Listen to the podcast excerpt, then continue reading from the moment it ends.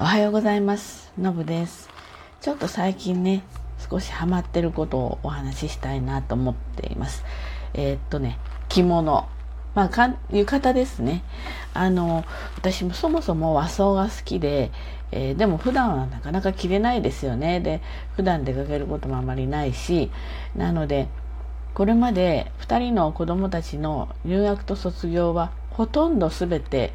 えっと、着物ちゃんと着てました。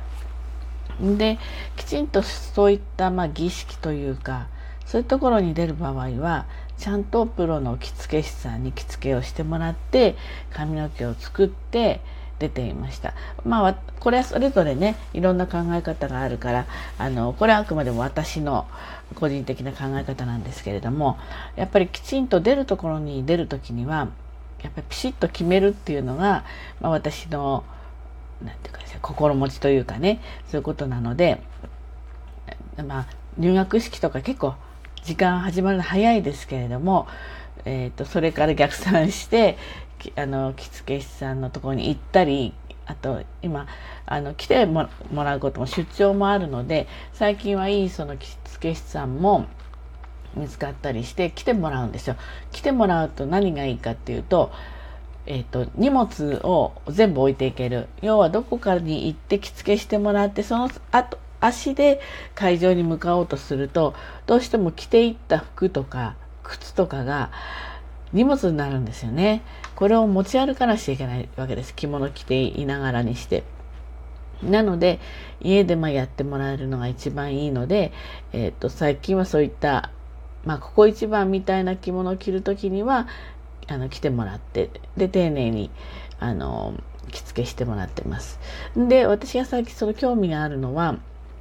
浴衣なんですね。で、えっと、ここやっぱり数年、まあ、コロナとかもあったりしますけど夏の出かけはですね、えっと、浴衣を着るようにしてるんですなるべく。であのやっぱり風流だしね季節感あるしやっぱりちょっと素敵なんですよね。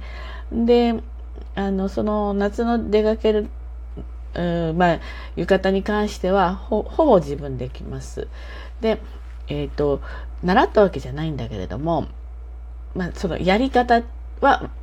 やり方はわかるんですよ。やり方はわかるんだけど綺麗にどうやって着ていくかあと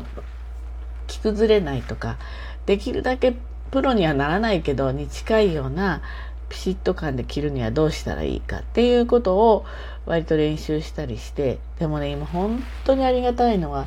YouTube にいっぱい動画が出てるんですよ。で初心者の方向けだったりとかあのまあ様々着物のパターンに対してだとかね。本当にいろんな動画が出ているのでそれをこう見ながらですねあの何度もちょっと自分で練習してみたりしてやってます。まだ上手じゃないですね。あの外に着ていけるレベルではあるんだけれども崩れないレベルなんだけど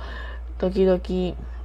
あ、まあ、着ていってああちょっとここの重ねが甘かったなとか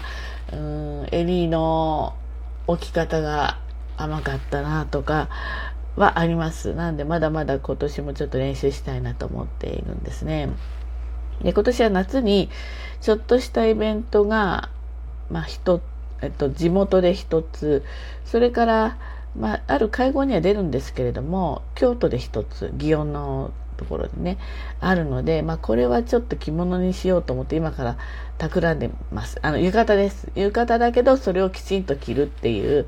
で、えっと半幅帯じゃなくて名古屋とかにしてちゃんと銀座結びは私がしたいんですけれどもにして、えっと襟をちょっとつけてで旅に下駄にするつもりです。そうするとちょっときちんと感が出るのでね。で今まで持ってるのは本当にちょこちょこ着ていくものなのであの安いやつにしでした。安いけどちょっと柄行きが好きなものとかにしてたんですけれどももうちょっといいやつやんだけどもうちょっとランクアップしたいなと思って、うん、いろいろ見ていてヤフオクでかなり出てるんですね。これ知らなかったんだけどヤフオークションで出ていて、まあ、最初500円とかね1000円とかから出ていてそれは人気の柄とかはどんどん高くなっていったり私、まあ、オークションの好きじゃないのはもうパッとその場で決着つかないっていうのがね好きじゃないんですよ本当は。で例えば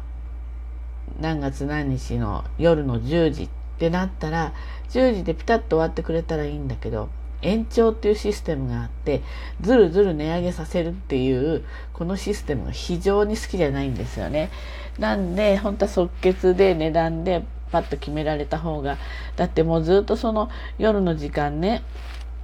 こう最高金額更新されたかどうかとかって見てなくちゃいけないでしょ。この時間が非常にもったいないしちょっと無駄なんですよね。疲れるの。だからあんまり昔はあのヤフオク少しやってたんだけど最近はもう離れてたんだけれども、まあ、結構安く安い段階から出ていたりたくさんまあ載ってるので今はちょっとヤフオクでちょっと多少気に入ったものがあったらにらめっこしてます。で着物は2つ買ったんですよね。なぜならばその2つの行事が、えっと、土曜日で次はその週の月曜日もう時間がないわけです。でこうねあの汗かいたりして洗濯したりする時間がないので2つぐらい買っとこうかななんて思ってでどちらもまああの安くは買いました一つはあの浴衣で紺地の反物で買ってで今仕立てに出してます。でお仕立ても意外といろいろ探していくと結構リーズナブルなんですよね。なので反物のをちょっと安めに買ってでちゃんとした手に出す。そうすると割といいグレードの浴衣のところまで行きますのでで自分のサイズにもある私身長低いのでねやっぱりこのおはしょりってあのちょっとたるませるところあるんですけど一般で買ってしまうとおはしょりとかの長さが合わなかったりするのでそういった自分のサイズに合わせて作ってもらえるんです。それは自分であの決められたところを採寸して、で、一緒に出して、で、それ身長に合わせて全部作ってもらうんでね、そういう私に合ったものが作れる。そしてもう一つはね、絞りです。ちょっと絞りも紺地のちょっと柄行きの入ったもので、えっと、ちょっと絞りもあの、なんていうの、凹凸があるから、体につかないので、えまあ、あの涼しく着られるのとそれから、まあ、ちょっと格式が多少上がるかな。